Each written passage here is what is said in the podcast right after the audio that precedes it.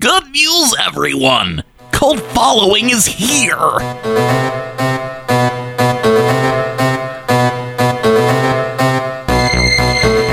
Hey, everybody! Welcome to our 11th edition of Cult Following, brought to you by the folks that bring you Cult Classics AZ every month at the Pollack Tempe Cinemas at 9:30. I'm one of your three hosts today, Victor Marino, along with pointing at Adam Uh, I'm Adam.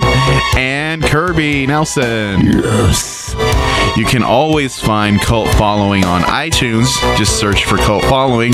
We're also on SoundCloud, and you can find our archive at cultfollowing.co. And this week's edition, we're going to talk about a timely matter since this Saturday is free comic book day. So we're going to talk about some of our favorite comic book movies. Now, before we get started, I think we're all going to talk a little bit about our weeks in film, our collective week in film, mine, Adam, and Kirby's. Why don't we start with you, Kirby? What are some of your adventures in the world of movie watching? Well, uh, do have some good adventures in movie watching, but I'll preface it first by saying I had a great time. I know Victor was there too. Was uh, actually recently at ZapCon, which is a retro arcade and pinball expo. Uh, that was at Mesa Convention Center. And that was a ton of fun. I went last year as well. This is my second one, but uh, Victor and I. Uh, Battled it out on the Simpsons arcade game till the end. Yeah, we actually beat the classic Konami four player Simpsons game, which only cost me, I think, about 30 or 40 lives. Sounds about right. I also, uh, some reason, decided it was the time to finally beat Moonwalker as well, and uh, that one got more and more bizarre the further it went on. So that was enjoyable. But Do you uh, ever fight children in Moonwalker? No, you sa- you save the children. Oh, okay. You Just Joe, save them. Joe Pesci is the bad guy in the game, I'm assuming. You know, I don't even remember what it, you know, because I barely remember Moonwalker itself. It, uh, you know, it's all I remember the set pieces like Smooth Criminal, obviously, and a few of the other ones, but it was just in the end, it's like I don't know, like a Mr. Big or something like that, which I'm assuming is the Pesci character. but, Yeah. um, it was interesting. I actually had some people join me playing it, and uh, you know, they just become you know color swaps of Michael Jackson. But Oh, that's it's funny. just weird when you become Mecha Mecha Michael. You know, I remember that now. Wow. It's. I mean, it was in the Genesis version. I mean, that's the one thing is that I played the Genesis version somewhat when I was a kid because I had a friend who had one. But the, um, uh, yeah, the arcade game very, very different. The isometric view, um, as opposed to like a side scroller and platformer. But I don't know. Apologies, by the way. I'm I'm a bit under the weather, but. Uh, you know, definitely, definitely fun and playing all the pinball machines and just lots of. Well, good that just gives you carte blanche to say stuff that you know you don't actually mean. I'm sorry. I'll try. Yeah, I'll do my no, best. if you're under the weather, Oh, you can just like say the most like cockamamie Isn't that I do every you want to every week? Be like, oh, every sorry, I apologize. Troll Oh. 2 is better than Casablanca. Which it is. Oh, well, Oh, okay. okay. Well, we can go with that too. I, I mean- I mean, I thought I did that every week. I I generally don't give a fuck, but that's cool too. So we can make it work. But um, speaking of not caring, I did watch uh, Fed Up, a documentary produced by Katie Couric, which should say enough as is about uh, eating. I am a huge documentary fan about uh, child obesity in America. So on the the non kind of nerd tip, although I'm kind of a documentary nerd, but um, interesting points, but kind of defeat itself in the end. So I moved on to some more of my usual fare. Uh, so I finally checked out because so many people have told me to was uh, Starry Eyes. Oh, yeah, I- and watch that. I, I started to watch it and it And lost liked me. it. And liked it. A very very slow burn. Yeah, but that's that's why it lost me. yeah, but the end payoff was definitely enjoyable. Uh, probably some of the best gore I've seen in a while. Um, not to drop too many spoilers, um, but not nearly as great. I did like the mm, over, mm, you know, the the sub the general underlying theme. It was it was pretty good, but it just yeah, I, I agree. If what Victor's saying, I'm sure what a lot of people say is it's just kind of clunky. Yeah, it's kind of clunky and it has a really like shot on digital look that like I didn't really care for, which is a big strike on me just because I'm not really. I like lighting. That's all I'm saying. Well, it's a it's a harder one to do. I would say a lot of modern um, films, obviously, because everyone has access now. Um, the actual appearance of films, I know some people have noticed. I mean, you may have had your days, you know, growing. At least I growing up. I know Adam and Victor would say the same, but like, um, you know, 60 millimeter, 35 millimeter, 70. Um, you know, you got a lot of different stuff, but I mean, they're definitely people have. I think their favorite look of movies and you know it's it's just it was good but not great and I've, I've come to the point now that it's I'm not necessarily so concerned about the medium as I am the story. Because if the story's good, and they well, and the acting too, I suppose, if that's all there, you know, I mean, they could be shooting it on an iPhone. Yeah, I, Well, I no, think, no, it I works, think with but- me, a lot of it is just the fact that usually, like to me, look, if I see a movie and it looks like cheaply shot, like they didn't invest in lighting or whatever, because shooting on digital is so cheap, I, I tend to think like, oh, the story's not going to be as good. I think it doesn't help that I think the very first like completely shot on digital movie I saw was like Inland Empire, which I think is like David Lynch's worst movie, and it just seems to meander on and on and on and on forever. Because of the digital, Yeah, like he didn't, and I t- he did an interview which I ended up uh, listening. so it's because he had like so much. he like, had footage so he much could- footage that he just kept going. It's like I don't have, I, I since I have to worry about film, I can just like let shots linger, and I can see I could let somebody be experimental, but like to me, I've seen more bad than good, no, that makes sense so it gives me a bit of a bias. That's no I agree, I agree with what you're saying i'm like that's without a doubt i mean the story is always is the heart the heart of any film of any feature but i think that um I think people definitely. I mean, I know one thing that I'm not a big fan of right now is the increase in, uh, you know, frames per second where you start having the soap opera effect of films. oh, like the Lord of the Rings, Yeah, like it sometimes is too much. I I have or both. the uh, Hobbit rather. Yeah, like I have a hundred. I'm not an AV guy at all, so feel free to correct me. But you know the difference between the the 120 and uh, 240. I think it's megahertz, you know, style TVs. The the difference between a lot of the smart TVs and because I have a newer one and an older one, and the other one doesn't. Uh, you know, doesn't upscale and doesn't speed up. It's almost like a PAL to NTSC conversion, or Well, vice I think you can calibrate the picture so you Yeah. can still Yeah, get. you can turn that off. yeah. Oh no, no, you can. But what I mean is, but you see films and stuff definitely shine. It's like shooting in and shooting in all digital or shooting in, um, um, you know, just that people have a very uh, it's just what people I see more in modern films now, without a doubt. And some of it works because they're so speedy and stuff. But I don't know, not my favorite. But I can also say that about my other feature I checked out this week, which is uh, I was excited, I liked it, but I definitely was let down. Was um, digging up the marrow. Oh yeah, I've heard a lot of mixed things about Yeah, that. it's Adam Green's newest one. I'm pretty unapologetic as an ArieScope kind of fanboy. I pretty much like everything they've ever done, but I don't love everything they've done. And this is one of those cases where I think the idea was really good and, uh, you know, really interesting premise. It's basically, um, you know, Adam Green playing himself very meta and just his, his, his, um, co-producer Will and ArieScope, and they basically go to Ray Wise, of course, who's gonna be Ray Wise, and it, you know he just plays basically his own extravagance of his characters and stuff like that. But he, you know, it's it's just something where they go to a, a place in the woods where near a cemetery where you know he's been hunting these these creatures in this place called the Marrow, you know, an underground kind of realm. He's basically drawing. They even mention like you know Nightbreed and some of the other films where that's commonplace idea the idea of like a midian. And uh, you know it, it just you know they slowly do it. They do it in a found footage way. And it could have you know the first couple times i'm like man this is this is kind of effective. And the ending sort of works but there's just a point which it's you know you can tell they padded it out. They just could not like organically make it flow. Like it just too many directions, not enough cohesion, and um, I, I I liked it. Just like I said, didn't love it. Um, was hoping for more, but that seems to be, as Victor mentioned, the general consensus. So yeah, like I said, with Starry Eyes, digging up the marrow, I'm kind of starting to tick off some of the 2014 final quarter and early 2015 stuff I'm wanting to watch.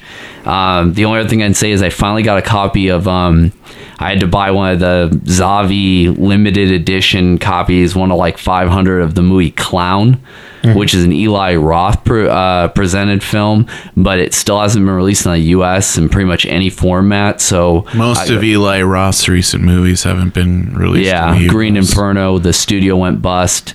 I don't know the full backstory on Clown, but I saw the trailer. It was actually a faux trailer uploaded years ago to get Eli Roth's attention and interest, or to get uh, backers' interest, and he did. And uh, it was one of the creepiest ideas I've heard. Um, and just really, really thought it was good, and um, hoping to check it out here. So next time I'll, I'll uh, Yeah, I did. I saw the a review the, on it. Um, would you would you call it a trailer to kind of tease? teaser. Yeah, Yeah, yeah, and it was it was it was effective. that's a good way. I yeah, that's the best way that I could put it. You know, it was yeah, it because some of those things, especially like clowns, I'm just kind of like eh. Yeah, I didn't don't really know. draw me in, but I, I thought like you know the visuals were really good, and with the idea that they were going with was was pretty cool. So Again, I don't know if it can sustain it from like you said, it was very much a teaser, kind Right. of short, but I'm hoping. Um, I did really like you know, the clown horror subgenre. I mean, people have their their favorites, definitely like it and Killer Klowns and stuff. But I, I really enjoyed Stitches. Was put out a couple years ago. Oh, it's yeah, on I've Netflix. Um, really good horror comedy, super enjoyable, gory as hell, and just fun. It had a dead alive kind of fun spirit to it, and I just I really inventive practical effects and stuff, just great. So the um, I highly recommend that one. There's I, I definitely some really good films, and this is one of the ones I'm I'm hoping will be added to that. But what have you been checking out, Adam? Oh, me? Nah, not a whole lot. I guess I didn't really write down what I've been watching, other than uh, the last couple days. I've been catching up again with Sons of Anarchy. So much. Um, So now I'm I, I stopped at season three before because I think I was the just most doing like a. skippable season. I would Everybody say. says that, but I'm really enjoying it. Oh, this that's is the good. Irish one, right? Yeah. It's the, I Yeah. it's the one where they they use Abe. LA, go yeah. LA to fill in for Ireland. it's Right, a little but- odd. So close.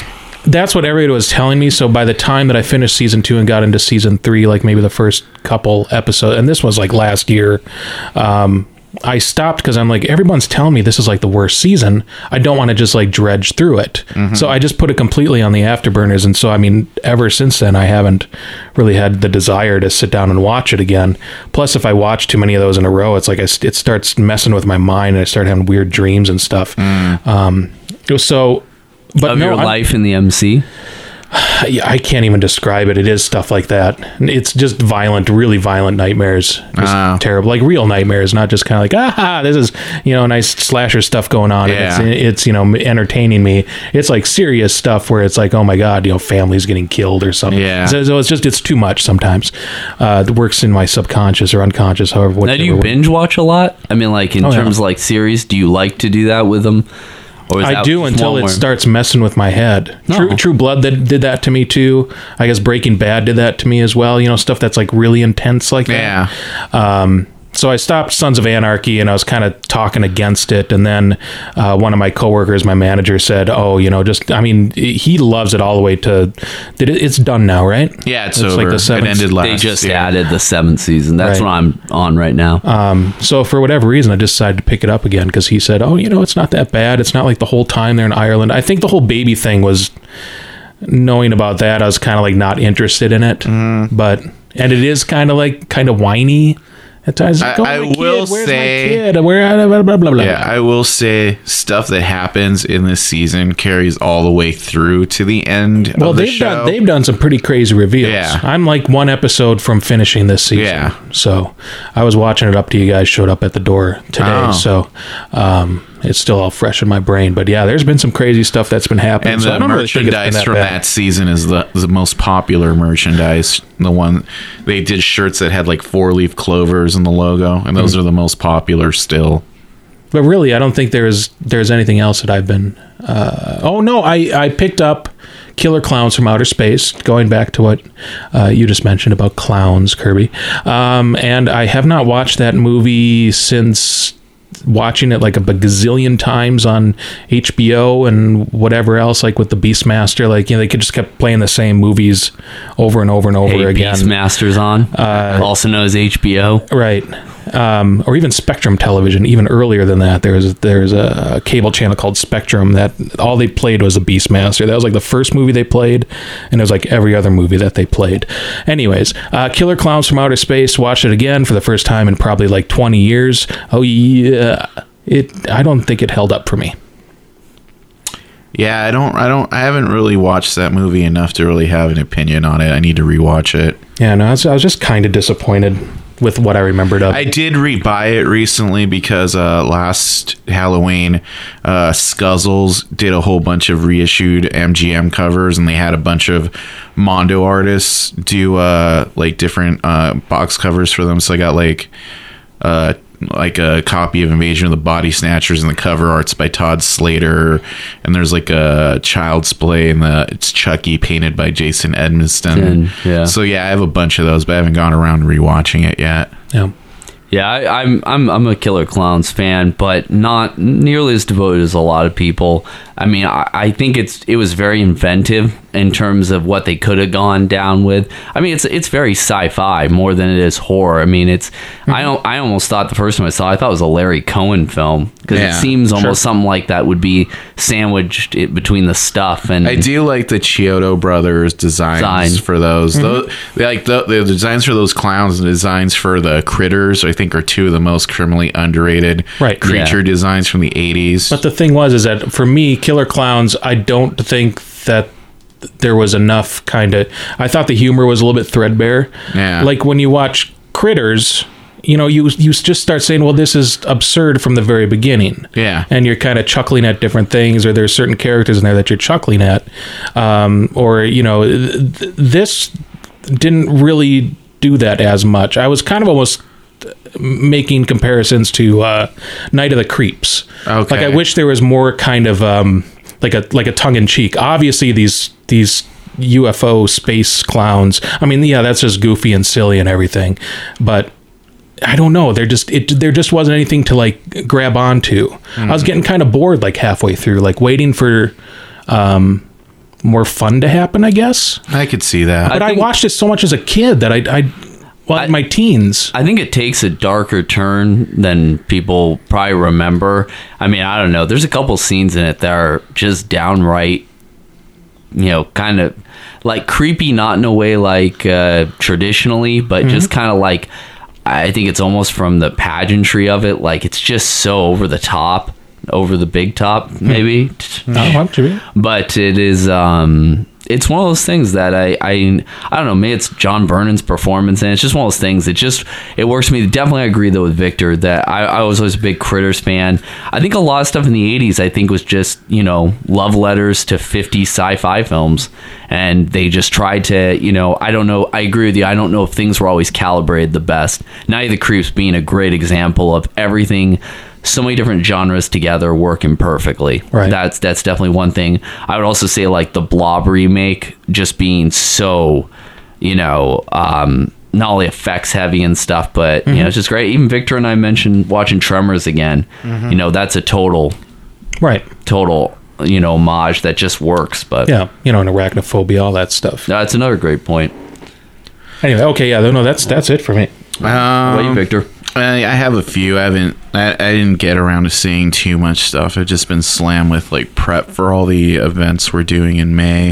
Um, I did uh, this past Monday. I went to an IMAX presentation of the uh, Batman versus Superman: Dawn of Justice trailer. This was the same trailer that got leaked ahead of time, like a few days ahead of time. But um, I went to go see it anyway because I just wanted to see what it would look like on IMAX. And um, they played it twice.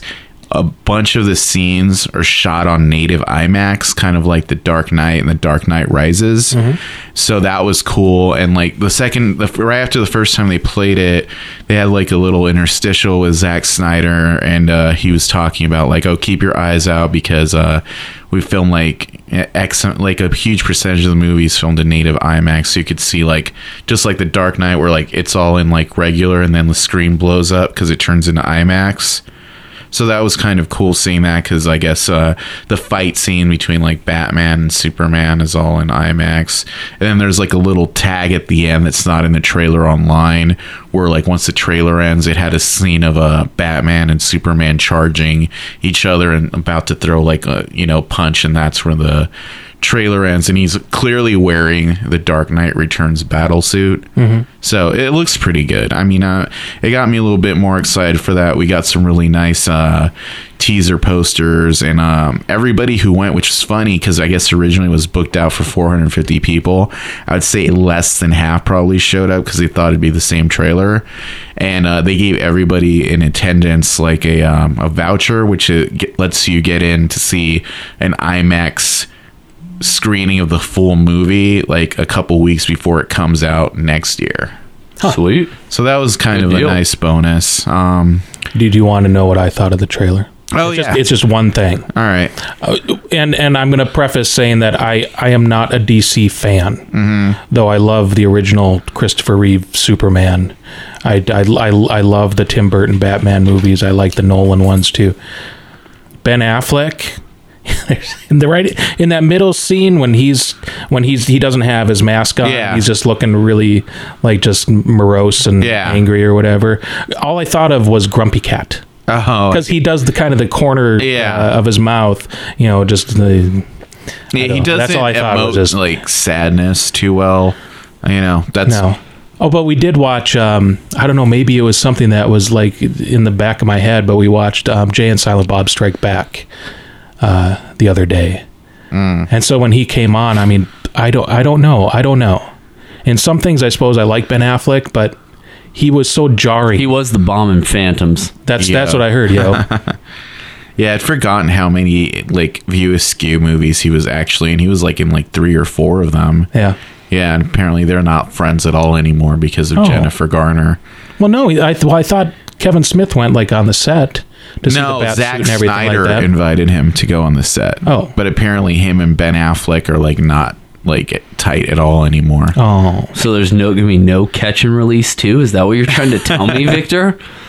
wow. No, um, let's see what else did I watch this week. Uh, I finally got around to seeing Big Eyes. Speaking of Tim Burton movies, um, I mean, I like I liked it. I suppose it doesn't really. I was thinking it'd be more like Ed Wood, Right, me too. and it just it it's just like it has this It's like just- biopic quality. Even the ending, where like this is what happened to all of them. I'm like, man, I, I feel like I watched a TV movie, Mm-hmm. kind of. Amy Adams, I thought was pretty solid, and I like Jason Schwartz's role as this kind of like douchey gallery owner. Wow, no surprise. He's Yeah. really good at doing those douchey roles. And Christoph Waltz is basically playing Christoph, Christoph Waltz, Waltz. and I think to the detriment of the movie because there's a part in the movie or like there's a reveal that his character is supposed to be French, but he's never been to France. But he oh, has spoiler like word. no, no, it, you don't know the context, so it's not Okay. anything. But it, to me, it's like it's Christoph Waltz. He's doing like the French. It, it, it's not like he even tried to do like an accent. There's no way you can see Christoph Waltz and not think he's European. Is what I'm saying. I suppose, yeah. Yeah. So to me, that like uh, I, I couldn't believe that much about the character. Well, I just thought the movie was just kind of there. Yeah, I, I I wanted to like there it. was no kind of like Yeah. Burton feel to it. No, and, and the but- things that it tried to do that were they did it through CGI and it like just it, Right. yeah. yeah, it was kind of a bummer. yeah. It was I That's exactly my my thing. I It was like, interesting to learn about her, but yeah, and I liked Amy Adams. I thought she like really threw herself into it. Like, Mm-hmm. you know, she has a religious conversion thing going on later on in the movie, and I thought she sold that really well. And some stuff with numerology that I also thought she sold well in the movie, or conveyed like a genuine like knowledge of that. But I think she does that in everything. When I saw the sure. master, she plays like that kind of shrew controlling woman really well in that. You know. Not that she's controlling in Big Eyes, but I mean, she throws herself in every part she yeah. does. No, even in the Muppets, I thought she was. good. Yeah. Yeah. Um. Let's see what else. Uh, I finally finished Daredevil. Um. I'm I'm still not all the way through. I, I won't spoil it. Um. It, it's good. I feel like it's a little too long.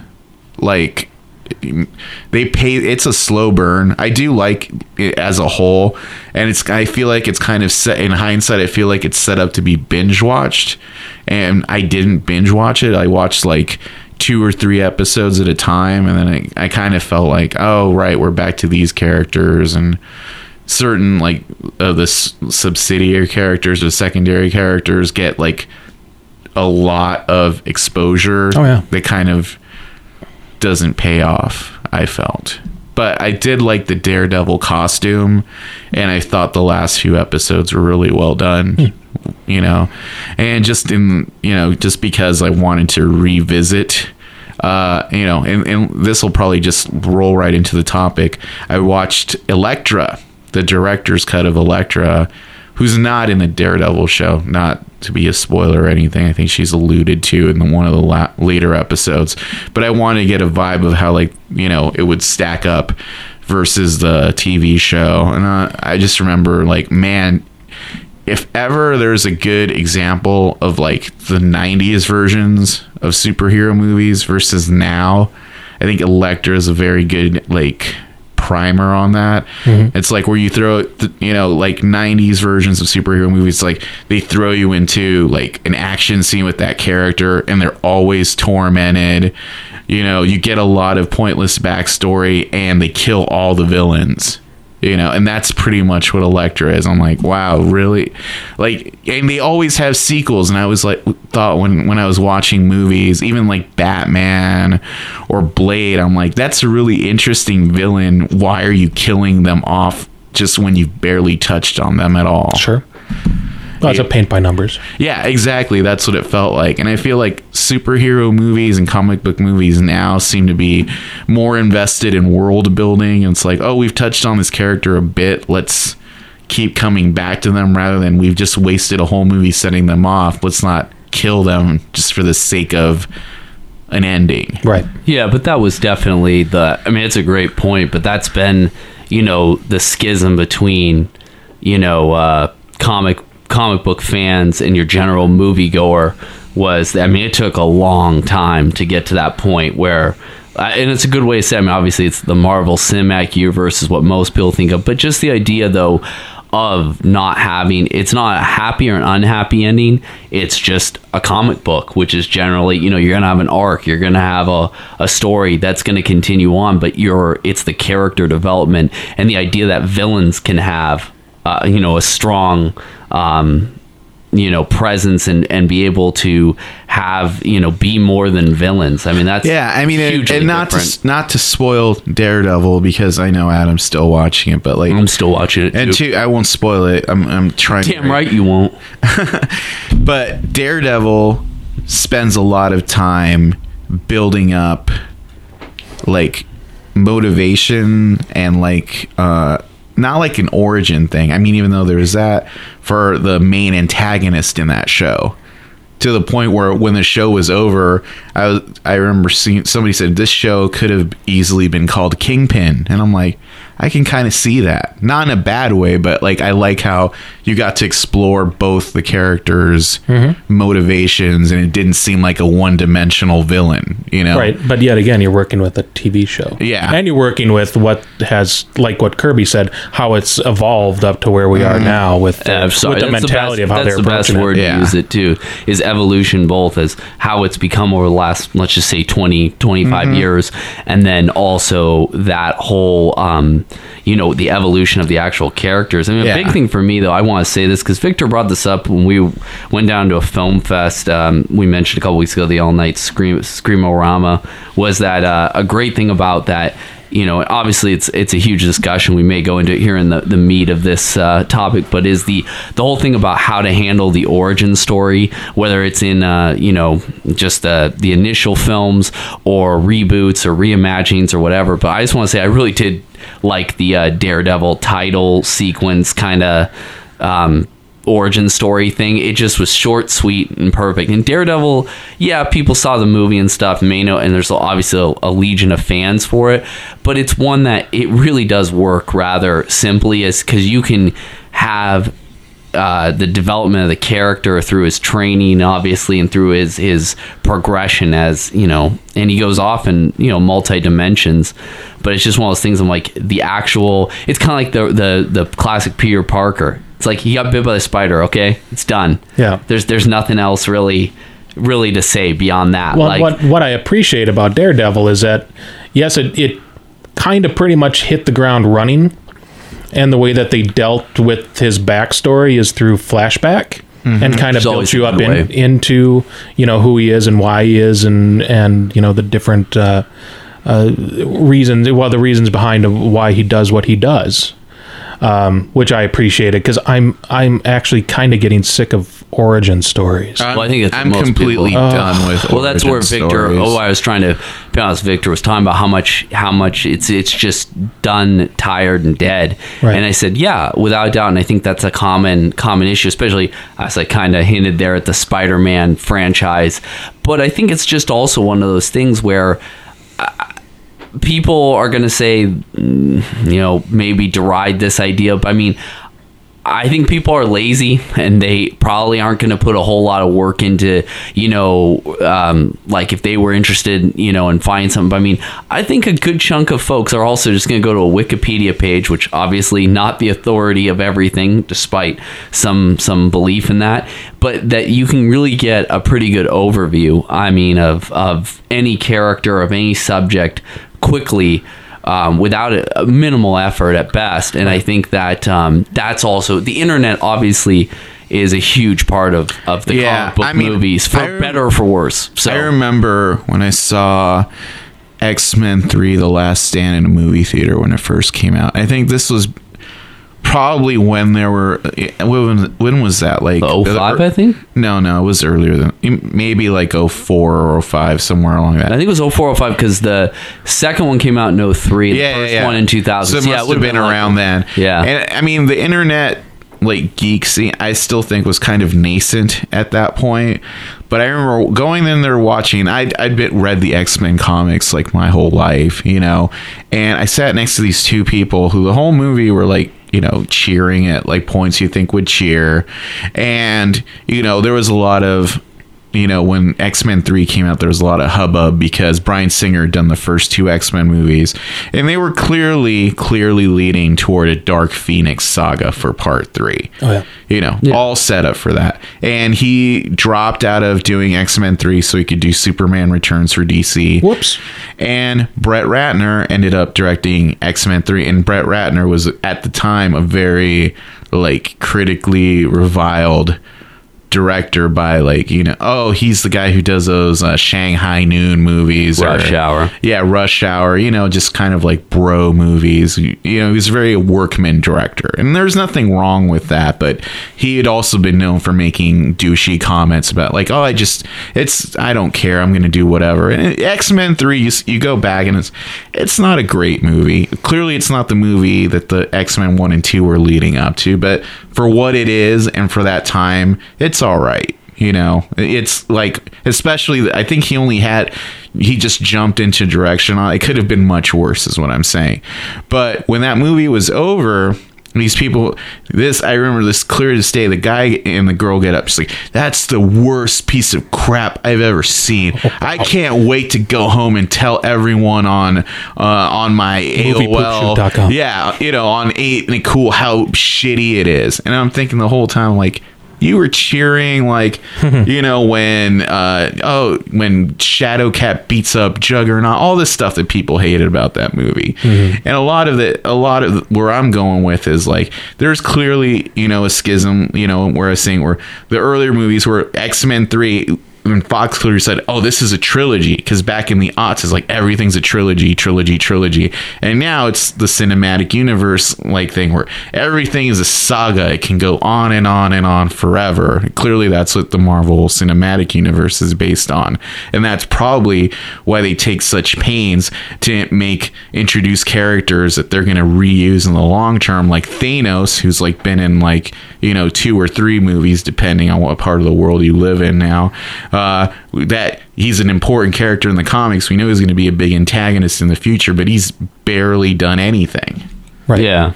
That's a great point, though. I mean, just overall, I mean, that's a classic story and reaction. Mm-hmm. I mean, without a doubt. I just think that, like, it's interesting now how even that's become. I mean, I'm thinking here, it's 15 years today. I mean, or 15 years now, because X Men is what relaunched, I mean, what launched the profitability of comic book movies without a doubt in the modern age. I mean, Spider Man proved it. I mean, that was the first film. I mean, it made what 115 million its first weekend. I mean, which was just unheard of at the time. But it's it's one of those things where you know, I mean, you're talking beloved properties and stuff, but there was still a risk it wasn't going to work. Oh, yeah. and um, you know, obviously certain things. But I do think the X Men, X Men Two, yeah, there was a huge setup. I think there was just there was an unevenness in a lot of those times, and but that's the thing. I mean, Oh yeah, if you watch X Men One, it's not even ninety minutes long. Yeah. it's just setup, Well, which is yeah. weird at the time. I, you know, X Men Two, I think, is easily the strongest one of those. oh, X Men Two is but without a doubt yeah, one of my favorite X Men comic One. You movies rewatch ever. that, I'm like, man, this is a short movie, and it just kind of like gets to its little story, and it ends really quickly. Right. Yeah. Yeah. But it still kept him alive. Yeah. So see, there was at least some plus. See, that was and that's part of what you're I saying. I will That- say, even considering X Men: Days of Future Past and all the other, and even Origins, that X Men One has the weirdest MacGuffin out of any comic book movie I can think of, like the cyclotron inside of the torch of the Statue of Liberty to turn everyone into a mutant. yeah, that was definitely uh, Well, keep it simple because it was Yeah. an ensemble cast.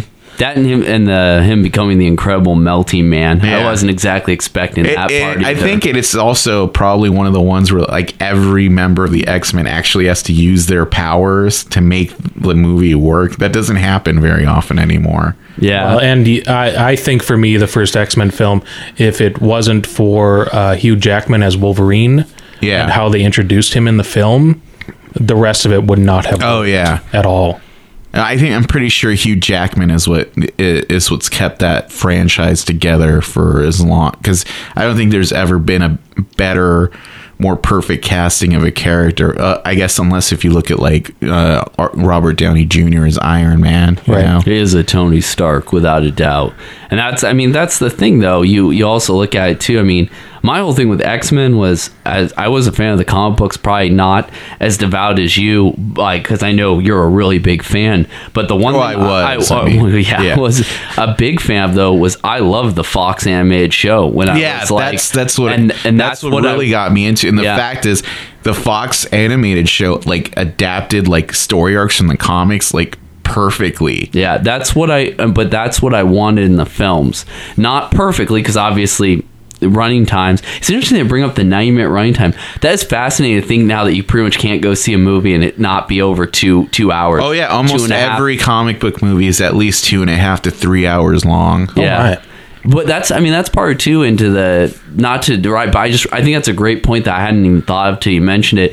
But what I really think of that too is it's also plays into like the MCU kind of thing where people are just, not only, of course, nitpicky to no end, but I mean, it's almost reached like a Game of Thrones type like level of detail because you have that merging of people who are absolutely trying to be like soothsayers of what's going to happen Yeah. in it. Mm-hmm. But it's also like that. But I mean, people are just becoming like, um, so rabid about like how the film should go and and all these little things. And I mean, you know, I mean, there's no PR firm, there's no people, there's no handlers that aren't reading everything, going, okay, what should we do here? Sure. you know. And it's kind of like I think that there was some, you know. Definitely more renegade. There's both ones that play. If you want to look at a play it safe, you look at like Fantastic Four, the first two films, Yeah. like a total family friendly. And then you do look at some that went outside the lines. And and that's one of the things though I would say to you know, although we've already really started roll, gotten the ball rolling here, but I think a big thing here is is that there's superhero movies and there's comic book movies, mm-hmm. and because it is two different things. I mean, especially now. I mean, it was happening a while ago. We've already mentioned a few of the titles, like, a, you know, even though there's like a Blade, which is somewhere in between.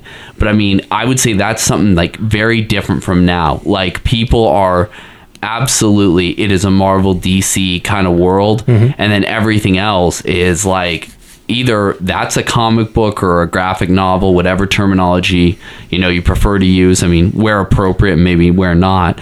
But it's it's like that is literally you know the divine line because when you talk about it, and that's I think it's all kind of I'm kind of going off in a bunch of different directions as usual, but I think that that's some of the things that are generated when I think about how much has changed in the last 15 years. Oh, yeah. with comic book movies. one of the things in my brain that has changed because now that it's like a whole universe and there you know there's all these crossovers is when I go back and if I'm watching like let's say like Sam Raimi's Spider-Man or even like you know the the first X-Men or whatever they're in New York so then I, I or well I guess Spider-Man's in, in Chicago right or are they in New No, York? they're all in New York. okay As they in shot the infamous uh, Spider-Man they shot original it in, trailer. in Chicago. Yeah. Um, but I'm thinking to myself, I'm like, where's the Hulk in all this? Like, what if there's all this shit's going down? People are getting killed, like by the hundreds.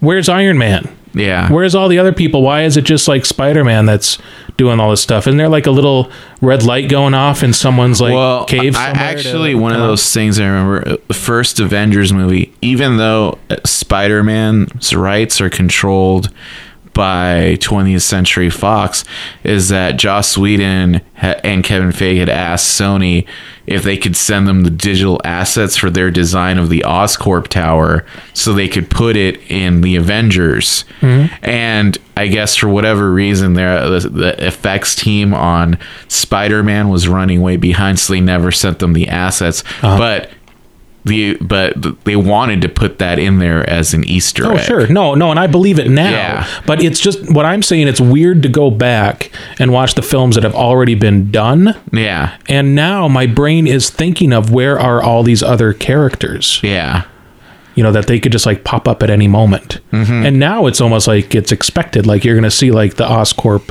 building in the background, or uh, you know whatever have you. You can go down the list of different things that you might see. yeah. That has you know. I, I will say that's one of the things I like about stuff like Daredevil, how they've used some of that to build, to make their uh, show work versus reality. Um, like, this isn't really a spoiler since they talk about it in the first couple episodes of Daredevil, and we've seen that, where, um, Hell's Kitchen in Daredevil is kind of a slum, whereas in the real world, it's been completely gentrified and really expensive to live there. Right. The Marvel Cinematic Universe to use the fact that the Battle of New York happened, aka Avengers One, and like it demolished uh, Hell's Kitchen, and because of that, now it's kind of like this low income area that's full of crime. Right. And all like, Avengers and Daredevil both constantly reference the fact that Harlem was completely destroyed in the Incredible Hulk. So we know Okay. the New York of the Marvel universe is more like the comic book version just because they've done things like that. Mm-hmm. You know, we know Washington, D.C. was almost completely destroyed because of Captain America, uh, Winter Soldier. So it's just stuff like that that I like that other avenues pick up and run with it. right. Yeah. Yeah. No, and I like that stuff. Yeah. It's interesting too to think about the Hulk. Like, for example, though, I mean, of a great thing, kind of like what both of you are mentioning, though, is, is interesting. Though, it's like you think of the previous, the two Hulk films, both Ang Lee's and the um, the Edward Norton one, Yeah. and you have like, you know, obviously two very different films, polarized opinions about it, but it's like interesting now how people like don't really talk about it. It's like that's what I'm kind of saying. Like you look at licensing, like why I saw the Fantastic Four uh, trailer, you know, it's it's interesting to me that it's like I mean, obviously it got a very Dark Knight treatment. I mean, it's you know completely different, and it's one of those things where I mean, like people. That's what's kind of saying about the MCU thing is that people are just kind of reaching a point where it's like it's not. Like those never happened uh, because this is the path we want to go down. Oh, you it's mean like the, like the previous yeah, like previous films, like, almost like you the- were saying, like the Raimi films. It's like, Mm-hmm. and for the reasons they are not sometimes not as good or um, have faults or some some of the things we've already mentioned, but it's like they still exist. It's like it's all part of a, you know, it's all part in the end of of, of you know, uh, kind of like what you said from the beginning, like how the story is told. It shouldn't matter, but I think that that's a, a real, this is like a real line in the sand, a real division now in filmmaking where people are, I mean, in the comic book world, it's like this has to be this way. And, and while that's a good thing because I think there's a quality control measure, it's also becoming like, um, like this is the only way it can be done. And it's like, that kind of goes to me against the way comic books are, which is, I mean, I'm not just talking about the retcon kind of aspects, but just that people tell different stories or have different versions of those characters, Yeah. and one is not better than the other. Um, some people have preferences, and I think that that also just goes with the way films are being made now and remade. As people go, the newest version is the best version. Um, A huge aspect of that is, I mean, we can definitely go into the whole Superman thing, and you know, you've got multiple versions of that, multiple attempts to make different things. But it's weird for me to think of is like we're talking about TV on kind of the outside one. It's like it's strange how much you don't readily at least I don't really think about it, even though I watched it, but it's like how much Smallville affected, you know, Oh, yeah. you know, something like that. That's like that's it took on a completely I mean, that's very near and dear to a lot of people, but then you have like a um both a Superman Returns and a, a Man of Steel where it's not really like either of those Yeah. hundred percent. And so now you have a completely different one. But like it, like you said, it's Even in like the comic book universe, they had different incarnations of the same character. So go back to Spider-Man again. You had the Amazing Spider-Man. You had Spectacular Spider-Man. You had Web of Spider-Man. You Yeah, had all these different. Ver- you know, you had regular Spider-Man. You know, it just it kept reinventing itself. So I mean, the the uh, you know, I guess they're saying you know the movies can do that too, but uh, it's it's not exciting for me well, especially with the Spider-Man stuff. Um, what the X-Men they they pretty much started all over again and just wiped the, the slate clean. Uh, I don't know. It's weird. Well, It- one but- of the things that I think is, I mean, just along those lines, if you look at it, the, the most prevailing example of what you're talking about is Quicksilver. oh yeah, right. Yeah, the he Fox. exists in two completely separate movie universes right now. Right. Because Quicksilver, they had him in X Men Days of Future Past, played by uh, Evan Peters. And then he's in Avengers 2 Age of Ultron, played by. Um, Kick-Ass. Yeah, Kick- Aaron Johnson. yeah, they're both. And that's the funny thing. They're both in the first Kick Ass movie. They're Yeah. best friends. Yeah. But I don't know if that's a rib or something. But it to me, it's just funny. Like they can call him Quicksilver in both universes because I guess he was a founding Avenger, but he's also a mutant. But they oh, can't Oh, okay. acknowledge that Magneto is his father in the Avengers universe because Fox owns Magneto. gotcha. Yeah. Whereas they could have in the X Men universe, but they never did. They just kind of made an in joke about it. So we should probably just stop all this and have like a film where it's the battle of the lawyers in New York, like just like full I- on round What's really funny? death. A lot of a lot of uh, you know, they had the big Sony leak that happened not that long ago, and WikiLeaks posted the entire all the entire uh searchable index of all the emails and a lot of comic sites have been going through this to find out stuff about Marvel and I think one of the things they found out is that uh Sony I think wanted to do or uh, either Sony or Fox wanted to do a movie that was set in the Savage Land. And I guess uh, no, it was Fox. So Fox uh, was trying to figure out, oh, can we use the Savage Land? And they're like, no, it was not part of the X Men grant. And they're like, can we still use an island with dinosaurs in it? Because so and so really wants to set his movie in an island with dinosaurs in it. It's like, we just have to be really careful with how we talk to Marvel about it so they don't think we're using the Savage Land. But I think we're clear with dinosaurs. So instead, they that made sounds like Land of the Lost. Jurassic World. yeah. to and again you got of course and it's like almost to the point it's like oh you're not gonna allow actors you already allowed the human torch to leave you know and do it, it's just I've I've reached a point where it's like I, I guess like I said I don't know me that's just something I feel very strongly about but I think it's because of, of growing up with comic books and it's like you just realize people are just going to do different things Right. and I guess that that's one of the things why I am not a big fan anymore. I don't I don't get excited about most of the features coming out. I will go see them, Mm-hmm. but I don't have the, the the way I felt 10 years ago maybe. I mean, and obviously I was severely disappointed by a lot of films, Right. but you know, and, and then there's characters, you know, it's sad that you want them maybe to get another chance. Like I would not mind a Ghost Rider reboot. I don't think it's I, gonna I don't think you're alone in that. yeah, But I think if a Ghost Rider reboot happens, it's going to end up being like a Netflix or cable thing, like No. Daredevil. Oh yeah, I would rather see it Yeah. be more like the Renegade television show. Yeah. Than Yeah. what we got on the silver screen with Nick Cage. yeah. oh yeah. Well, Well, it's and- just like Punisher. Like Marvel owns the Punisher again. I don't think we're be a great ever going to see a Punisher movie again. I God, think, Warzone was so good though. Please, I think make I another think Punisher, real Punisher will movie. end up in, either in a Spider-Man kind of movie now that uh, Marvel can do a Spider-Man movie again, or he's going to end up in Daredevil somewhere. Oh yeah.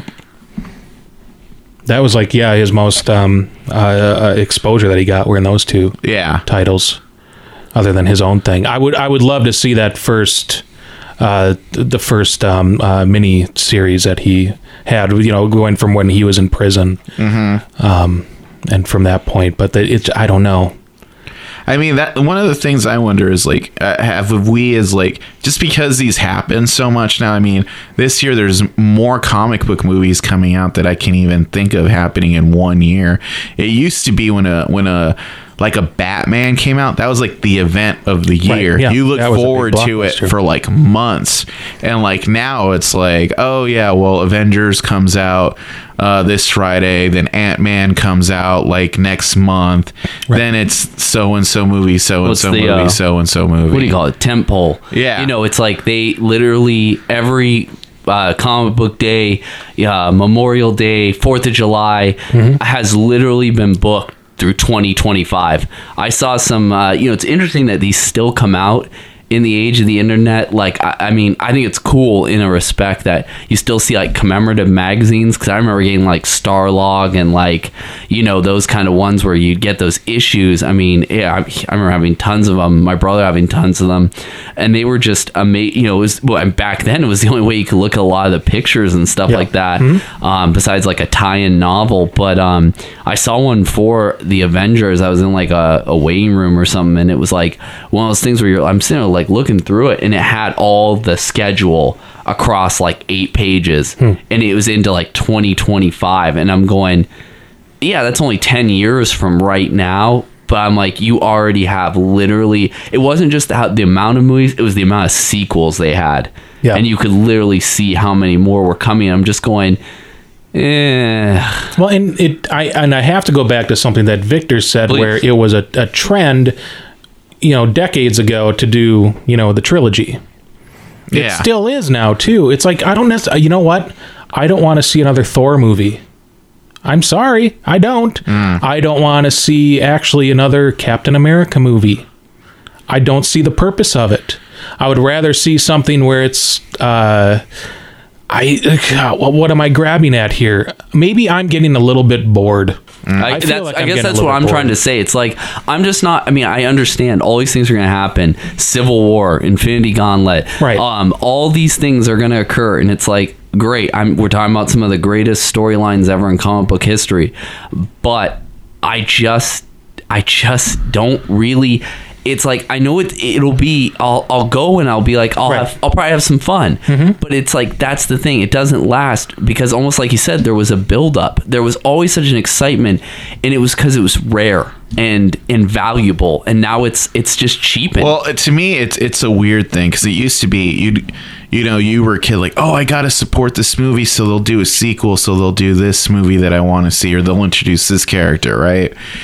With Avengers 2, we already know right now they're filming Captain America 3, Right. which you know, it's going to be like oh, the next uh, like Avengers 2.5 basically, and we know they're filming Avengers 3 and 4 back to back next year. So you know whatever movie you're watching now really doesn't have any stakes in terms of like oh, it's not like, you know, they're going to kill an like a really important character off, or there's going to be there'll be status quo changes because we know what the next movie is going to ba- be based on. Mm-hmm. But it's almost like that's done. Check, check, check. You know. And like, there's some of these movies, like Iron Man 2, which I remember you watch Iron Man 2 now, it's not a very good movie, you know, but in the terms of things now that you see it, all it did was set up other movies. Right. There's all this like laying the groundwork for like the TV show Captain America 2, Mm-hmm. the Avengers Part 2, Avengers 3 and 4. Um, it even sets up like the, it's like set up, set up, set up, set up. So I got to imagine that must have been a nightmare to work on for whoever was on there. It's like, I want to tell a story. Well, yeah, but you here's like 2,000 things you need to set up for future movies. Yeah. And I have to imagine that's like a crushing thing for a writer or a director to be like, I have a simple story I want to tell. It's like, yeah, you have to do that. But at the same time, you have to set up like 15 other Oh, projects. please, please tell me you got Jon Favreau's number and we can just call him right now and get him. Can we Skype him right now, Uh, please? if only. But isn't that I mean? But that's part of the reason I think they have people like Joss Whedon and James Gunn now. It's because you need someone who's in Well, the know. That's the thing. Like Joss Whedon, like I guess this is his last movie, and he's just been go- doing interviews left and right about like, oh, I'm so glad I'm done. Oh yeah, he's well, I'm sure he is, right but I mean, Yeah. I, I think it's that we got to fulfill the dream. But I think you need someone who knows what they're doing. Um, you know, it's like you kind of said, like Brett Ratner, he can make a competent film. I mean, it's it worked, popcorn flick. Yeah, I But mean, I think want- Red Dragon is a con. You know, it, it's it out of it, you know, it's a remake of Manhunter. It is what it is. I like it. You know, I always liked it. I always thought they they cast it well, and I mean, I think a lot of these films, and that's a big part. of. It's kind of like you were talking about a great point about the Hugh Jackman uh, carrying that film. I mean, I remember being a kid, especially watching the X Men animated uh, series on Fox, was.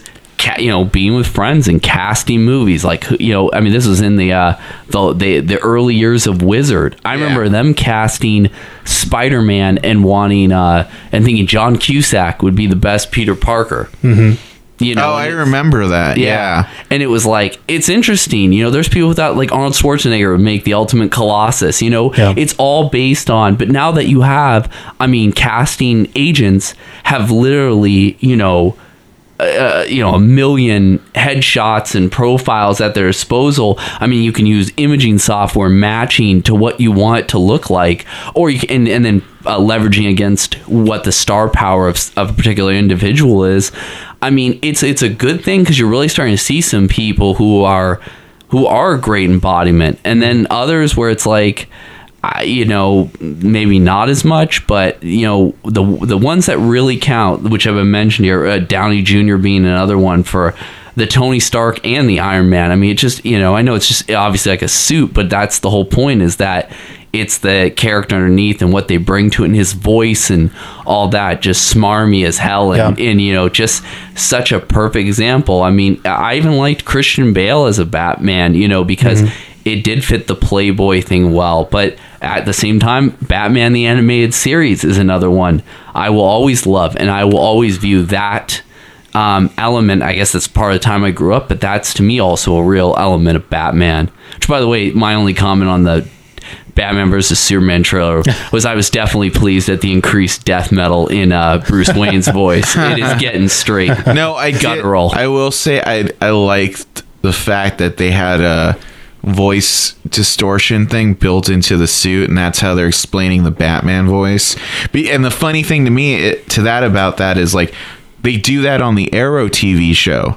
And it's just like the Batman animated series where there's ideas from other things, like, oh, that makes sense. Let's just steal that and use it, you know? it's smart that they're at least not married to like the whole like okay what's your bruce wayne voice hi i'm bruce wayne now do your batman voice hi i'm bruce wayne now you have my permission to talk I was just saying, this is uh, this is your audition right now. yeah, no doubt. It's also kind of interesting too. It's funny you brought up Arrow. Is how interesting like DC is building their brand through like television again, like with the Flash and all that. well it's weird because it's just the cw shows Yeah, the but that's the cw thing. shows are so good i mean i liked constantine you know i don't know if it's coming back for another season but at the same time um at the same time I would say that like uh, what is it iZombie, which is also a, Dis- a Disney show Yeah, I like that show. and um, Gotham, which is a Fox show, are all in, set in their own kind of separate universes. And I'm not a huge Gotham person. You know, I, I don't like Gotham. I love Batman. I hate Gotham. Hmm. but I love Arrow and Flash, and I want to see the next incarnation of that. And we're just on that note, we're probably going to break into talking a little bit more about, you know, some indie superhero movies that we, you probably were waiting to hear about, like maybe The Crow or Ghost World in the second part of our discussion on superhero movies. And we're going to tie this up right now, and you can hear that on the 12th edition of Cult Following, which you can listen to next week.